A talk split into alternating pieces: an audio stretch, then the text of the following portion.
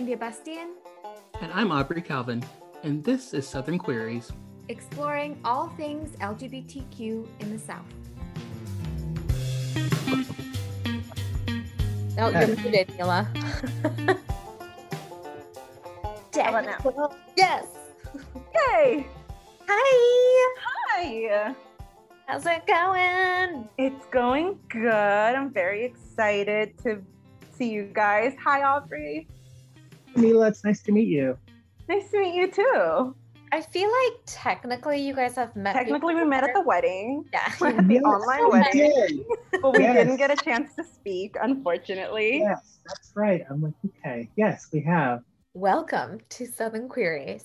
Today I have Mila. Um, I'm actually not sure if I know how to pronounce your last name correctly. I always say Villasana, and then I'm like, mm, That's right. Yeah. Okay, cool. Biasana, right? I'm gonna back that up. Welcome. Today I have Mila Villasana. She is a Mexican illustrator and designer currently residing in San Miguel de Allende, Guanajuato, um, in the heart of Mexico. As you guys know, I've talked about it a lot. It is my hometown. Uh, Mila was originally born in Cuernavaca, Morelos, and spent her early years in Taxco, Guerrero. Raised in the green mountain air and liberal progressive atmosphere of Burlington, Vermont, she harnessed a love of art, nature, and eco friendly practices. Oh my God, we could have a whole episode just on that, Mila, just saying. I know. After living in the US for over 10 years, um, her migratory status limited her opportunities to pursue higher education within the country, and she returned to her native country of Mexico in 2009. She works as a published freelance illustrator, and you can find some of her work under her Instagram handle, Kiwifish. Mila, welcome to the show. Thank you for having me. Welcome to Southern Queries. I'm very excited. Um, I feel like I've been talking about having, I said this in our previous guest with Olive, but I've been talking about having Mila on the show for like ever, partly because for those who don't know Mila personally, or m- hang out with me a whole lot outside of the podcast, Mila is one of my besties. I talk to her all the time. Um, and we met, I want to say like six or seven years ago at SantaCon in Sunnyvale. yep. Yep. What is It's a- SantaCon? SantaCon, I mean, uh, the version of SantaCon in which we met was basically a fundraiser um, organized by the organization that I used to work for, the Mexican Audubon Society.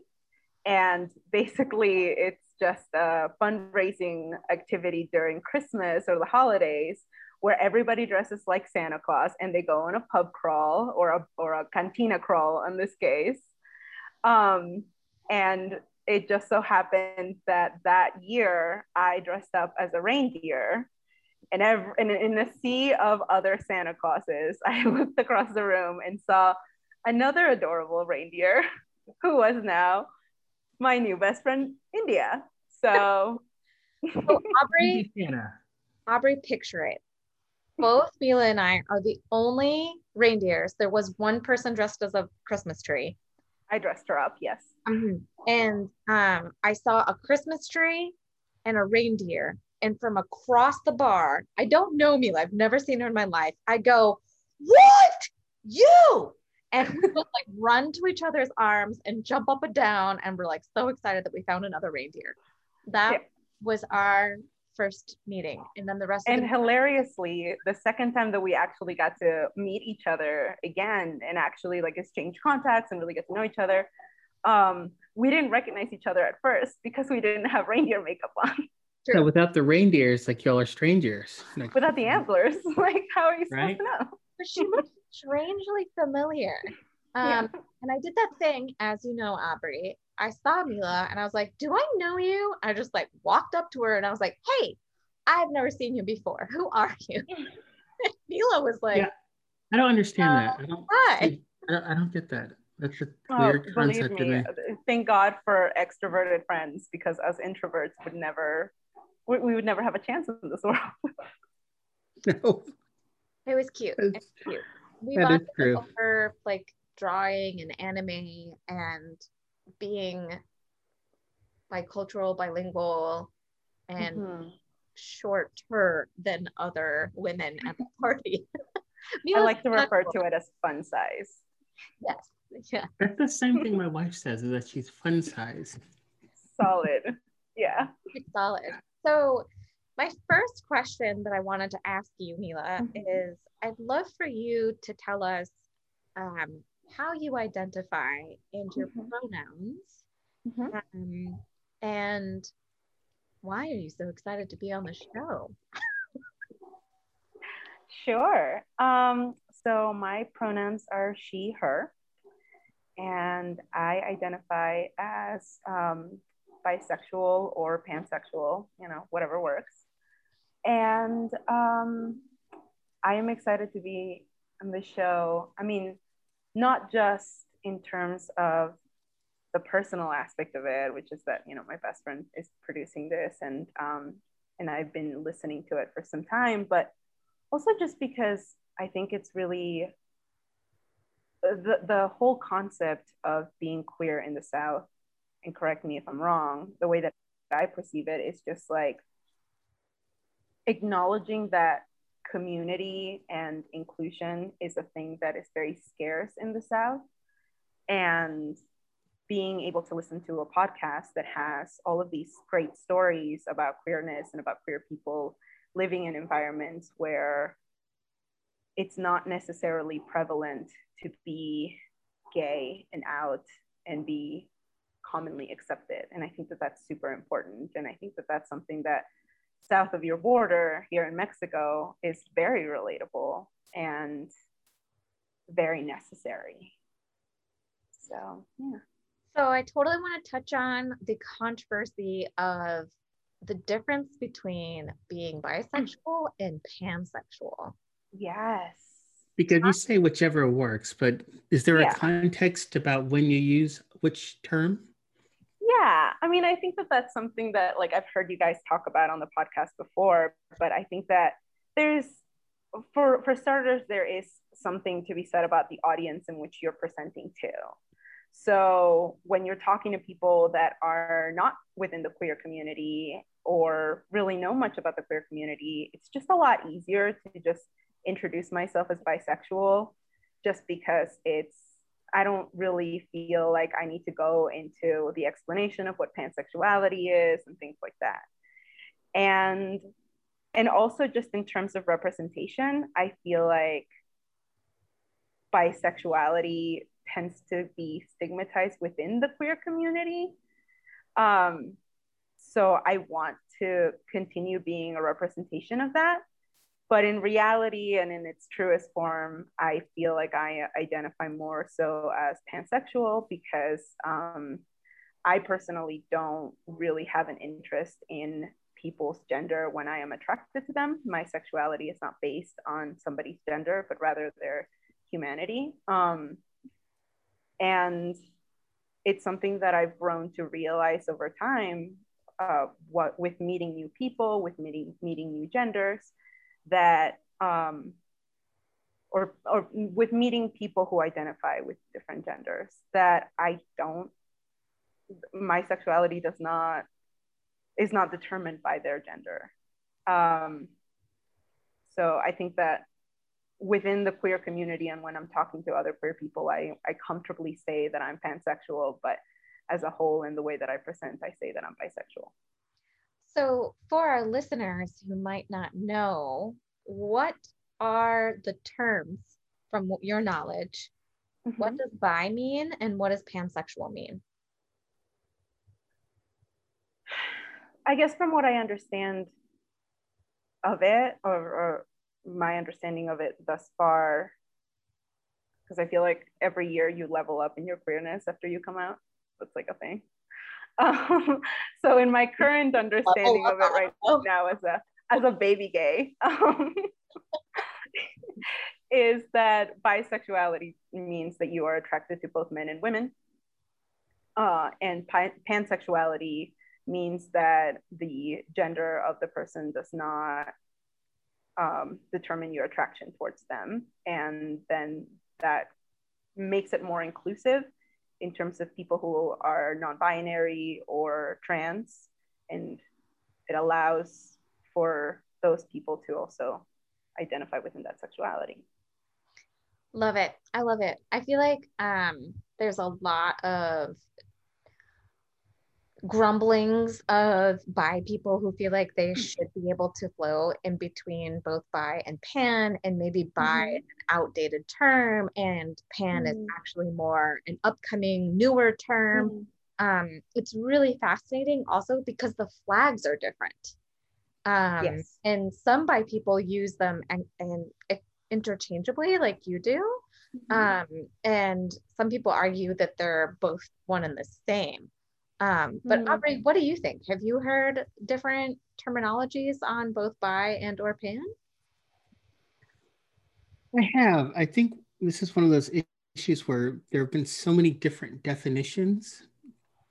And the question I always have is who gets to be the authority on what's the correct definition? Because I've heard bisexual being I'm attracted to my own gender plus other genders. I've heard hmm. bisexual as I'm attracted to men and women. I'm attracted to bi, meaning two, meaning two or more genders. Mm-hmm. I've heard pansexual being I'm just retract I'm attracted to people regardless of gender identity or sexual orientation. I'm attracted to people just based on the person, regardless of how they present. And I think it's just there is no official naming commission or governing body that has given that gets to determine the exact definition. So we're all trying to figure out the best terms that we're comfortable with. Yeah.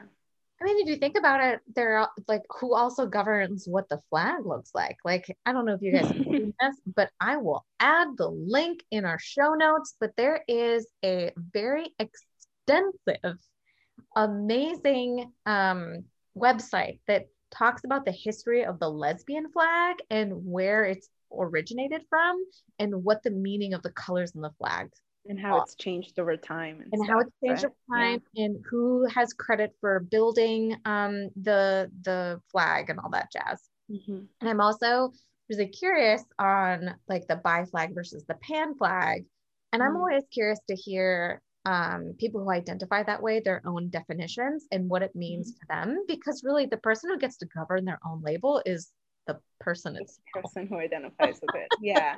You know? I, I think that it's it's interesting because i feel like within the queer community we are all championing this um, uh, this movement away from the gender binary Mm-hmm. So I feel like part of the reason why there is so much stigma around bisexuality is this idea that like it's it's actually very similar to like discrimination against femme lesbians is this idea that being a part of the gender binary is so basic and we're so over it and we're moving away from it and it's it's old fashioned and colonialized mentality and it's not you know it's not something that we want to be living in anymore which i agree in in a lot of ways. I, I definitely am on board with that. But at the same time i know that queerness is not about erasure and that this movement that is trying to move away from the gender binary is about acceptance. And that acceptance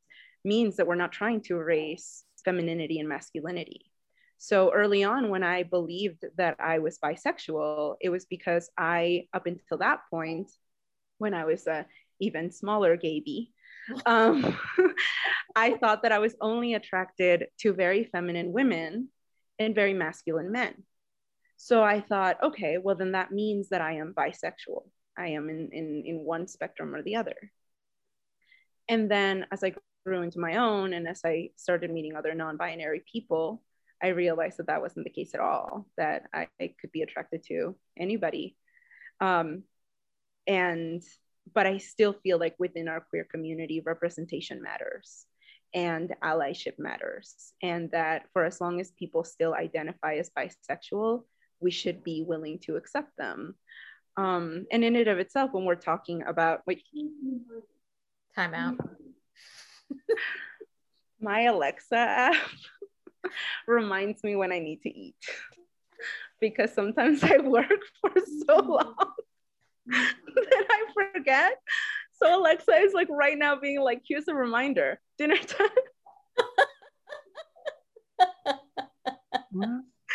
Which is Thank you know, mom. yeah, I don't have mom here, so you know, I should work with what probably do that. It's actually a It's good not. idea. It's not a bad idea. Like I've noticed that it's really helped me. I with, forget like, to eat like breakfast and I forget to eat like lunch and then it, Yeah, I like I lose track of time, and the next thing I know, it's 9 p.m. and I haven't eaten since like 12 that afternoon. Like I, you know, it's it's it's handy, but I apologize. Um, no, it's fine. You're good. I mean, I can kind of going with what you were saying. I mean, Mexico is such a very gendered society in terms of Mhm. norms, culture, in terms of the Spanish language, very gendered. yes. How do we navigate queer culture in a Latin American context? Yes, I mean that that definitely affects us tremendously, and I think that that is something that, at least for me personally, it has affected me in terms of the way that I present and the way that I have embraced my queerness, and you know the reason why I came out as late in the game as I did in my life is partially because of that, because I grew up with Catholic, with a Catholic father who was for the most part very open-minded but at the end of the day he was a mexican catholic man. Um, and even if i was living in this like beautiful liberal utopia that is vermont um, i was still being raised by mexicans and within the mexican culture. So it definitely affected me. I can't personally speak eloquently enough about the limitations of our language and how that affects non-binary folk. I know non-binary folk that have tried to navigate that and have you know presented new pronouns and have tried to really adjust to the very gendered spanish language as best as they can. Um, and i find that fascinating and i'm still learning about it and i still want to learn about it. Um, so I, I can't speak to that but i do know that as far as gender norms are concerned i mean i grew up with a dad who was afraid that he was going to quote unquote turn me gay because he was raising girls to be tomboys in his family. Um, and i have two older half sisters who are his daughters and one of them is gay. And when she came out my dad immediately thought well then that's my fault because she's the one that i hang out with the most so it means that i like turned her gay by taking her camping you know just these very outdated ideas of what gender is and, and what the expectations are of women in mexico are just very cemented in our culture and um and i think that that might have to some degree also been a subconscious way in which i identified or related to my attraction to other women as well. Um, the fact that in the beginning I thought that I only liked women who were feminine, you know, where did that idea of femininity come from in the first place, if not my upbringing and the world that I lived in? So, yeah, I think Mexico definitely, definitely shapes that in, you know, that inner homophobia that many of us have before we are brave enough or confident enough or comfortable enough or safe enough to come out for sure. So, on that note, what is your coming out story? um the funny thing is is that i don't necessarily have one um which is fine because i feel like we need to kind of normalize that a little bit. Um, I think that when I realized that I was gay, I treated it as a very matter of fact thing where I just sort of transitioned slowly into being like, oh, yeah, I do like girls as well. And it's not just an experiment. Um, and I just didn't really have this like announcement or big realization or anything like that necessarily and I'm technically not out to my parents necessarily. I think it's one of those like they know but they don't know. Um, because the entire time that I have been out, I haven't lived in the same place as my folks, and that is a conversation I would like to have in person. Mhm. So I I'm not out to my dad, and that's really important to me. And that's something that I'm slowly building towards. I'm, I'm teaching him some stuff about feminism and queer rights first, and kind of prepping him before I actually say, "Hey, I'm bi." Um, Mila's like, but- you set this up with some stepping stones. I am I am totally grooming my dad into like accepting me. and I asked my therapist, who is also in the queer community, and I was like, "Is this manipulative of me?" And he's like, "No, no, no, you're fine. Do whatever you need to do. Like, it's all good." I'm like, "Okay, good." So yeah, so I don't really have like a coming out story necessarily, or or at least I have I haven't um, finished my coming out story because I I think that the thing that I've been learning with just hearing other stories of queer folk is that our coming out doesn't happen in one fell swoop. We have so many different steps within our queer stories. Also, it never ends. It just never ends. What you look like, it never ends. that is that is very true. That is very true.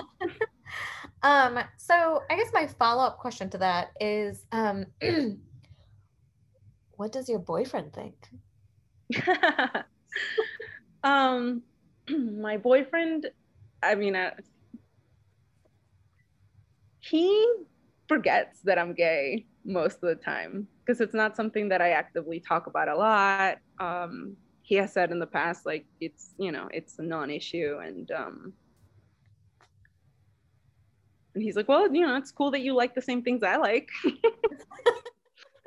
The way that he put it. So um yeah i think i think he's been curious and i think that he has been very open-minded in terms of learning about queer culture. And over the past three years that we've known each other he's been slowly more willing to ask me questions even about things that don't pertain to me directly like trans issues and non-binary issues um, so that's that's been pretty cool I love it. I love it. So. I'd love to hear from your own perspective because we also asked Ale Marquez, um, a good friend of mine who's in San Miguel, Mhm. um, about her own perception of where and how the queer, how is the queer, can't even speak. Uh, yes. the queer climate of san miguel Thank you. Yeah. Basically, yes. Yes. How is the queer climate of San Miguel? um we are in a drought folks um,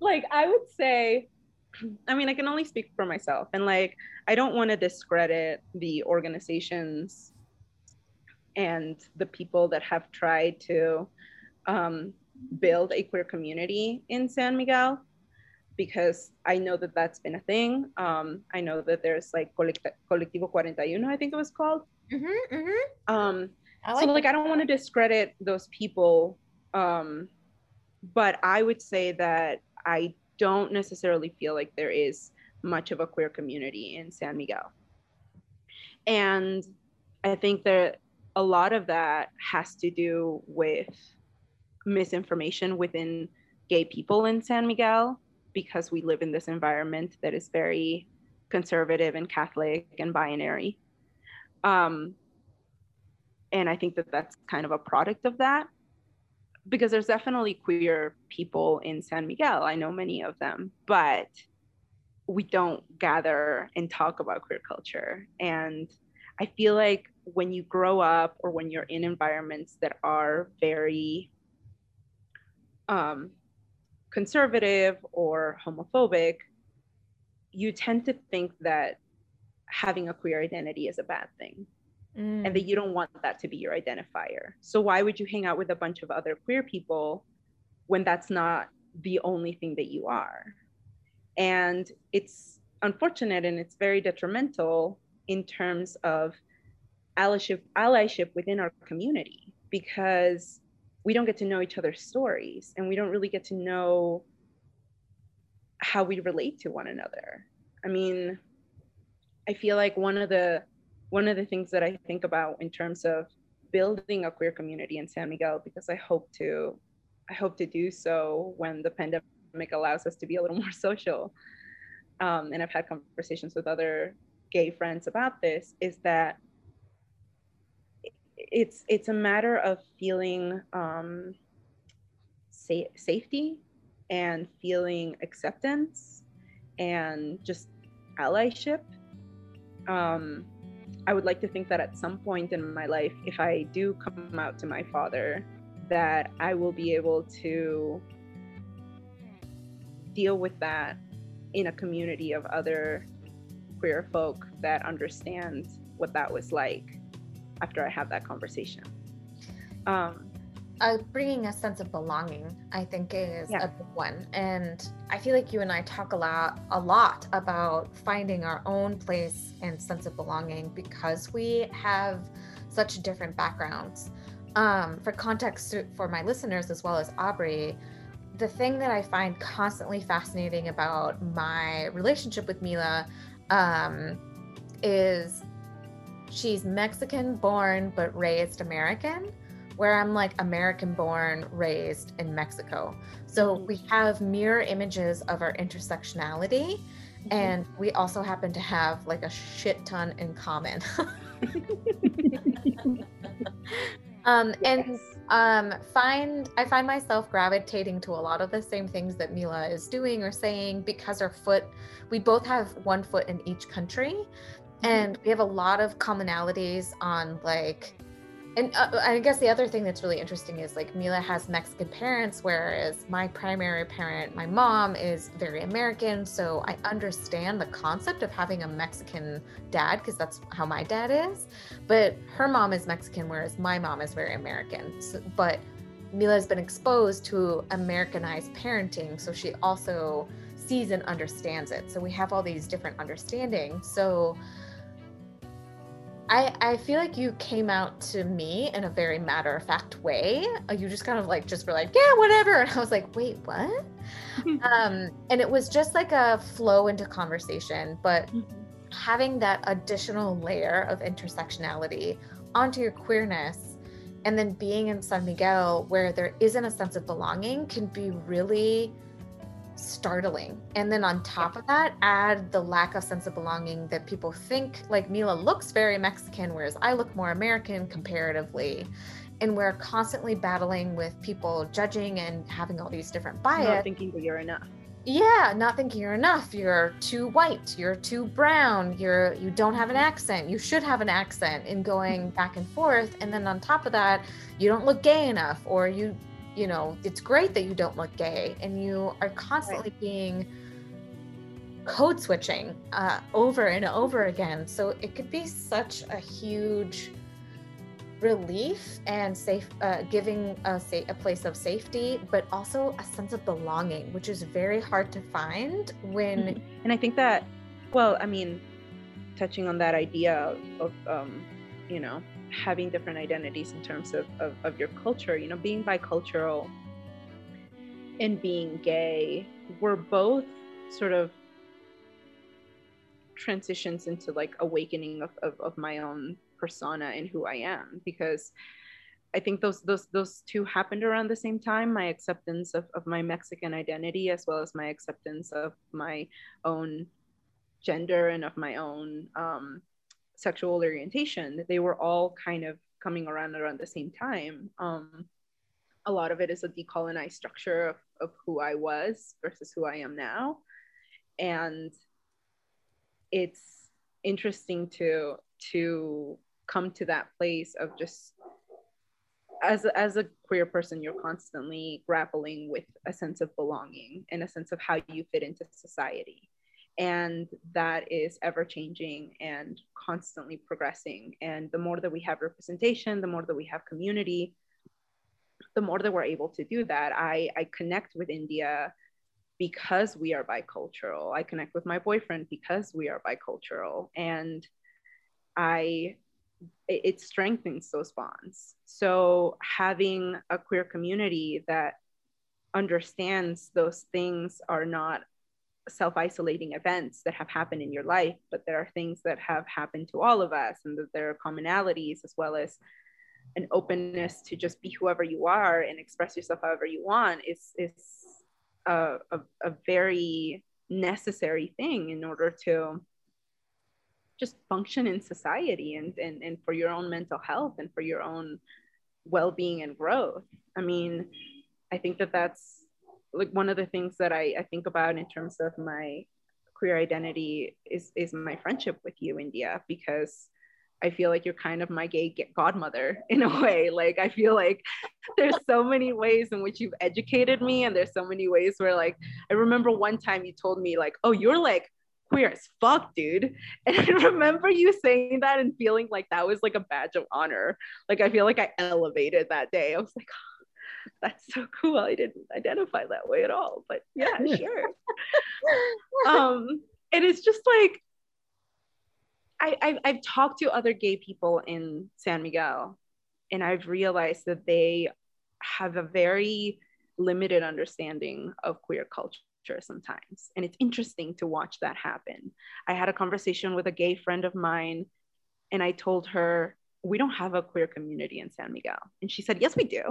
And I'm like, No, not really, dude. Like, you and I are not a part of like a queer community. And she's like, Yes, we do. All of our friends are gay. And I'm like, honey, I don't think that you understand that there's a difference between everybody is a little bit gay, quote unquote, and people who actually identify within the gay community. And thinking that because one of our best friends is a little bi-curious, that that does not a community make. Um, and I think that there that, that there's this, I don't know if it's a discomfort or a complacency or a little bit of both that happens within this very Catholic conservative environment where we're just like, well, I'm out. Like, that's good enough. What else is there? But, you know, I'm having this conversation with this lesbian friend and I'm telling her about bisexual erasure and she had never heard of it before. Wow. And, and now she's more empathetic about it. So it's, it, it's a matter of, of, of, of having a certain not only sense of community and not only a sense of belonging but also like like i said before allyship. Um, it's this idea that you can have compassion through understanding other people that just because being gay is not an issue for you and that you're out here in mexico and everything is fine that doesn't mean that there aren't any issues that we need to fight for or stories that we need to hear or support that we need to provide to other people.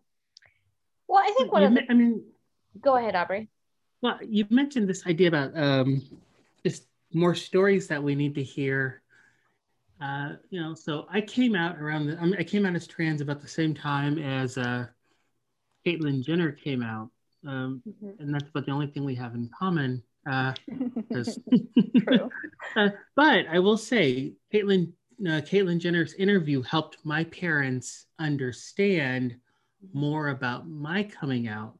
Mm-hmm. Uh, is there any type of queer media representation that maybe is helping to expand the conversation, or is there anything on TV, movies, I, music?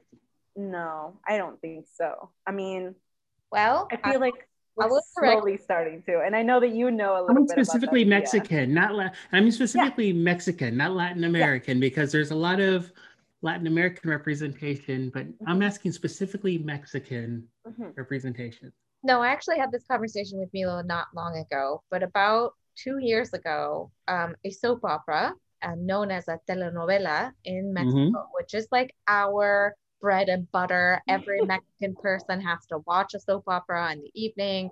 They memorize the the like theme song and they then name their children after the characters. Like it's intense. It's Most of the telenovelas that I think of off of the top of my head in the past 20 years will have one token gay man. Mm and they're usually hyper flamboyant and flamboyant yeah, caricatures of them. They're usually a hairdresser and they are wild, like widely accepted. But gay it's, women. Okay, that's the same as like black black gay com like black comedies where there's the black gay sassy hairdresser, but that's about it. Yeah. From the yep. 90s, early 2000s. Okay, okay. Correct. Keep and going, then, yeah. Um, two years ago, right about, my other really great friend, uh, my maid of honor, or my dama de honor, Marcela, introduced me to um, this soap opera that came out on TV Azteca. And TV Azteca would be an equivalent to, I don't know, um, DC. Yeah, maybe DC or like uh, a big network, huge network. Mm-hmm. In fact, it's the only network um, in Mexico um, that had a side story. They weren't the main characters. It was a side story within the bigger theme of the telenovela of a lesbian couple. It was both really? great and annoying. And the reason why it was great was because they didn't die. Spoiler alert. That's good. It or was, get canceled or yeah, or get canceled. Know, it was hypersexualized, hopefully. Sort of. The reason why it wasn't great was because they were both feminine of center lesbians and had zero representation of community. Mm, yeah, yeah.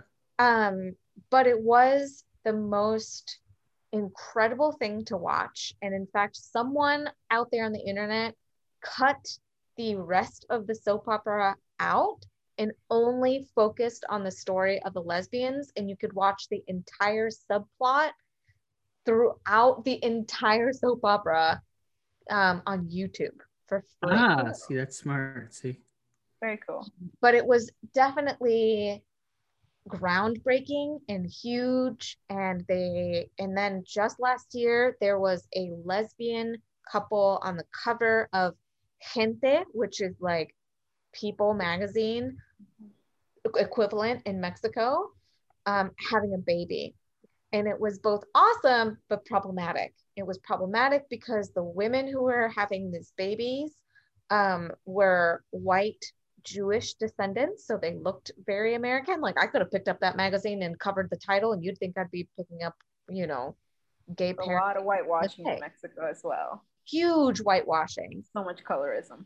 Um, and it was great because for the first time ever in the year 2020, we had a lesbian couple on the cover of Gente, which to me blew my mind and it opened up the conversation. Of course, when you look at the post on social media, it is drowning in hate. Yeah. Yeah. So, yeah. a lot of religious hate. So, I don't blame women or trans people not speaking up. I almost feel like Mexico is 20 or 30 years behind. Yeah.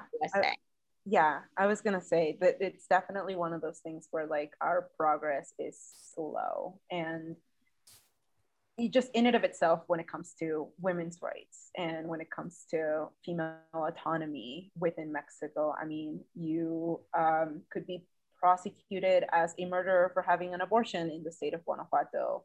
There are still femicides happening constantly all over the country.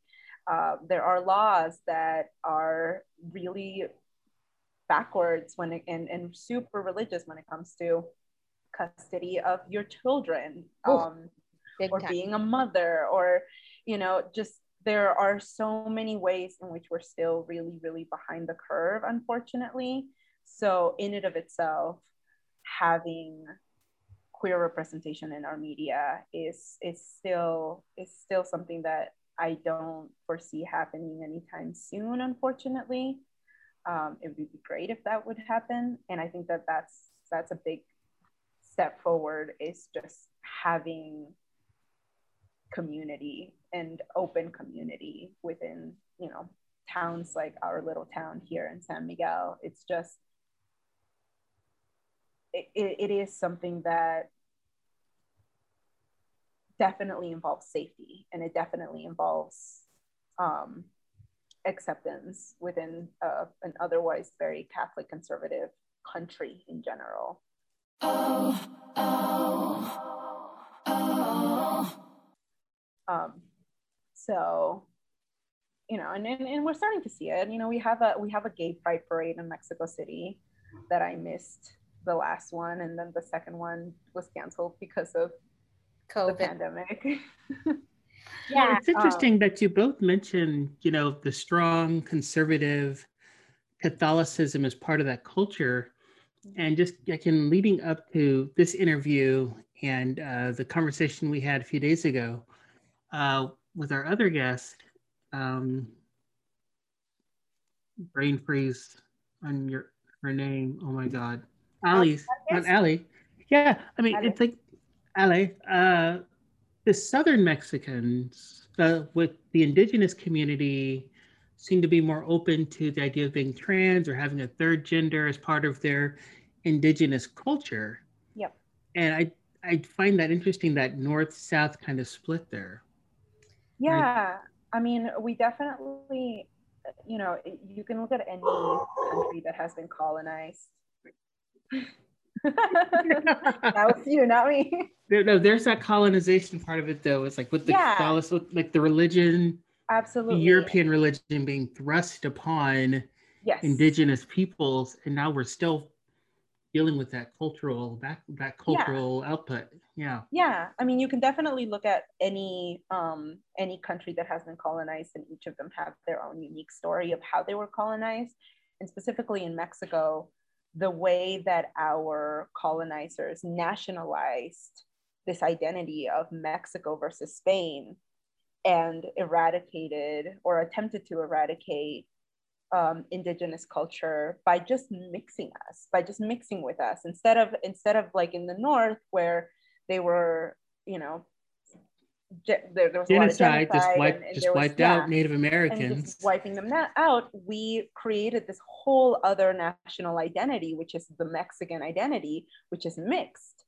And so when you look at uh, the the map of Mexico as a whole, and I'm no expert on this a- at all, but but just just knowing the the surface level history of Mexico, the states that are in the south still have um, indigenous cultures and that they they still have indigenous groups of people that are heavily influencing the culture.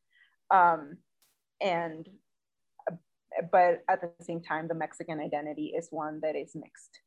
And Yeah, all yeah. of us have a little bit of indigenous in us. We don't know what kind of indigenous we don't know what flavor of indigenous but we just we have it and it's a mix between that and our spanish colonizers which is why which is part of the reason why we have so much colorism as well Colorism. Yep. Mhm. yeah so um, there's definitely like that difference between and, and and i don't know if there is any influence on that and i would love to read something about that um, if there's any influence in terms of our proximity to the united states and how that informs the colorism but i wouldn't doubt that Hmm. that there's That's a lot of question, northern yeah. Mexican people that are also a little more Mexican American.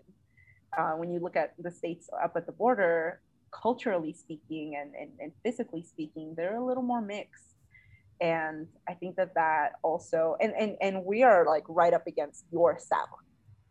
But So- you know, this, this, but in this north, but the northern Mexico is also the where you had that forced separation, where we literally Mhm. split cultures and split towns through the Texas Revolution and the Mexican American War. We literally split a culture over Yes. politics, and I think that's such a big issue. Yeah. We Yeah. split whole sure communities that's- and whole families apart just because of politics. It was- Um, I guess my last question for me, I don't know um, if uh, you, Aubrey, have more questions, but I'd love to know what you think our listeners should know about being queer in Mexico. Hmm. I think that No, just kidding. that's, that's a loaded question. Um, I guess, I guess uh, in terms of, of I would want people to know that the Mexican identity is just as complex and diverse as the queer identity, and that we still have a long way to go in terms of how we embrace both and how we grow and um, accept each other. And that the queer identity in Mexico is very weighed down by this Catholic conservative colonized identity of Mexico as well. And that there's still a lot of awareness that we need to have about violence against queer people, violence against trans people within Mexico, um, misconceptions about what transsexuality and third genders are in Mexico, and that this is something that hopefully within and thanks to the allyship of others and the representation of others, we are able to translate to Mexico. Because Aubrey, when you asked earlier, like what media is coming out of Mexico that is representative, there's also something to be said about the fact that Mexico is heavily influenced by the United States culture. Yeah. And that Yeah, yeah. the representation that you guys have up there is just as important to Mexicans as the representation that we have within here. So I guess what I would say to like listeners in the States is like keep representing, keep talking, keep sharing your stories because the stories that you are telling are educating us just as much as the ones that we're telling each other and they're helping us in moving towards the right direction. Well, and I, I do think another thing to point out about Mexico, just to add to your statement, is there is a little bit of queer community happening, but it's very privileged. Um, Mhm. There is a couple festivals that happen either in our hometown or even in Mexico City or some like fancy beach towns, but you Mhm. have to be relatively financially well off to afford tickets to travel there. The events cost money. So I am seeing, um, like I'm on this Discord um, community group of queer people in Mexico. And I remember thinking, first of all, who the fuck knows what Discord is in Mexico? One. Two, you have to have a computer, internet didn't do Discord. in order to access these things. So Yeah. if you don't have these things, you're already targeting your audience to be more middle to upper class in Mexico. Yes. Um, yes, yes. Absolutely. So I do think that the little movement that we're seeing, especially in the lesbian community or um, you know, trans community or gay community, is privileged. And it still has to do with that whole concept of how obsessed we are with colonization and skin color. yeah yeah, Yeah, that is very yeah. true like in and of itself like the the the notoriously gay neighborhood of um of mexico city the what, what's it called um rosa Yeah, La Zona Rosa, which La Zona rosa. to the pink zone, the pink that kind of love and hate all at the same time. which is yeah it's like it's sort of this like kind of poking fun of but also adhering to this idea that pink means feminine and therefore gay men are inherently effeminate and therefore their section of the city is going to be coded pink like it's it's a very binary icky way of looking at it but that area of mexico city is kind of nice like if you walk down it it's like you know kind of bougie and there's like really pretty restaurants and shops and It's it's, bougie? expensive to be Yeah. there Yeah. at the same time. it's like a little bit of both yeah but it's like it's nowhere near the outskirts of mexico city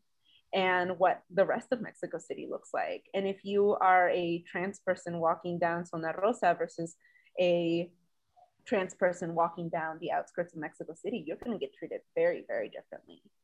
It's- um it's almost like, and correct me if you think differently, Mila, but it almost feels like if I was an openly out gay man or a trans person walking in San Francisco versus being a um, an openly gay man or trans person walking in downtown um, chicago either Texas.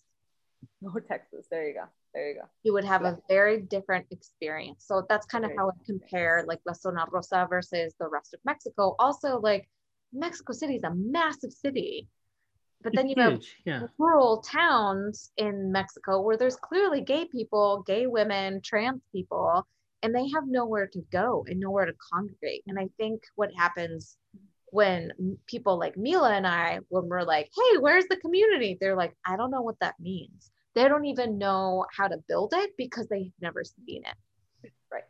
Um, Like, So- in and of itself, asking for a community is a privilege in itself because asking for a community is asking for, for people to be comfortable with visibility. And that is something that I can definitely say as a straight passing woman and as a cis woman, I don't get to complain about not having a community in that regard because it's very easy for me because I don't have to be afraid of that level of violence the way that other people within the queer community could have. And you know that that that is a privilege that we need to acknowledge the the ability to just be yourself in a catholic conservative country that has a lot of violence still against queer people is a privilege asking for that kind of visibility is is very much a privilege Yeah, and it's a lot. Yeah. a long way to go, people. No. yes All right. Yes. So I want to um, um, kind of wrap up our little podcast there, but I know that um, Aubrey has some additional questions. No, Aubrey- I think we're out of time. I think we're good. Yeah. No, I know. I meant, but on a personal level, because Mila's my friend.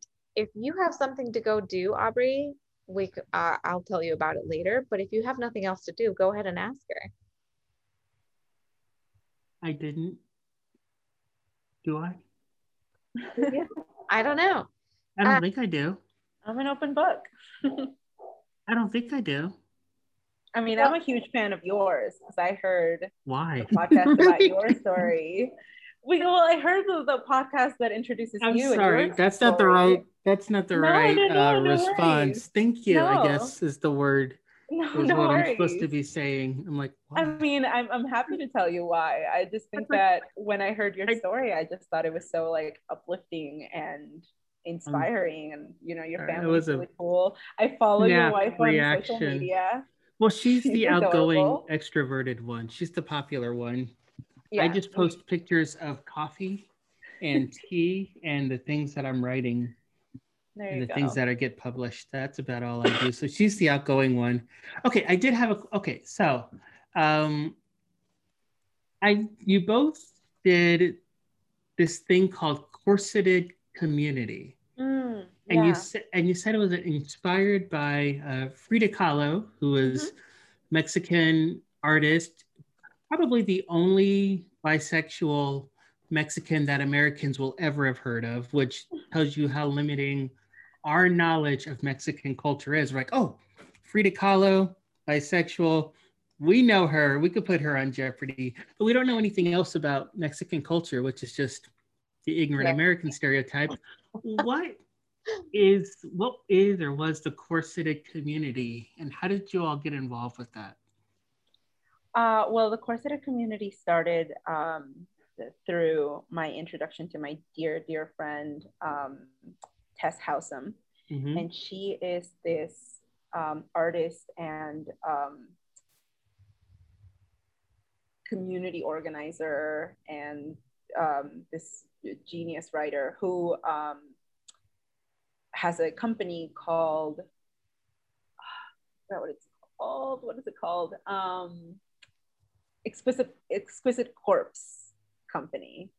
Yeah exquisite corpse in new york city. And she and i met through a mutual friend and she told me that she wanted to write this immersive play about frida kahlo and her life uh, so what her company does is that they do these uh, theater productions that are immersive where they take you through um, a, a physical space as well as a, a, a written play and she wanted to do it but she was also very self-aware and she said you know i want to do this but i want to collaborate with a mexican female artist because i don't as a white woman i don't want to just speak for frida kahlo Yeah, and- yeah, that's good though. Yeah. yeah so so she and i started brainstorming collaborating and she came up with this brilliant idea of uniting other female artists of different mediums with um, this installation piece uh, called the corseted community. So the installation piece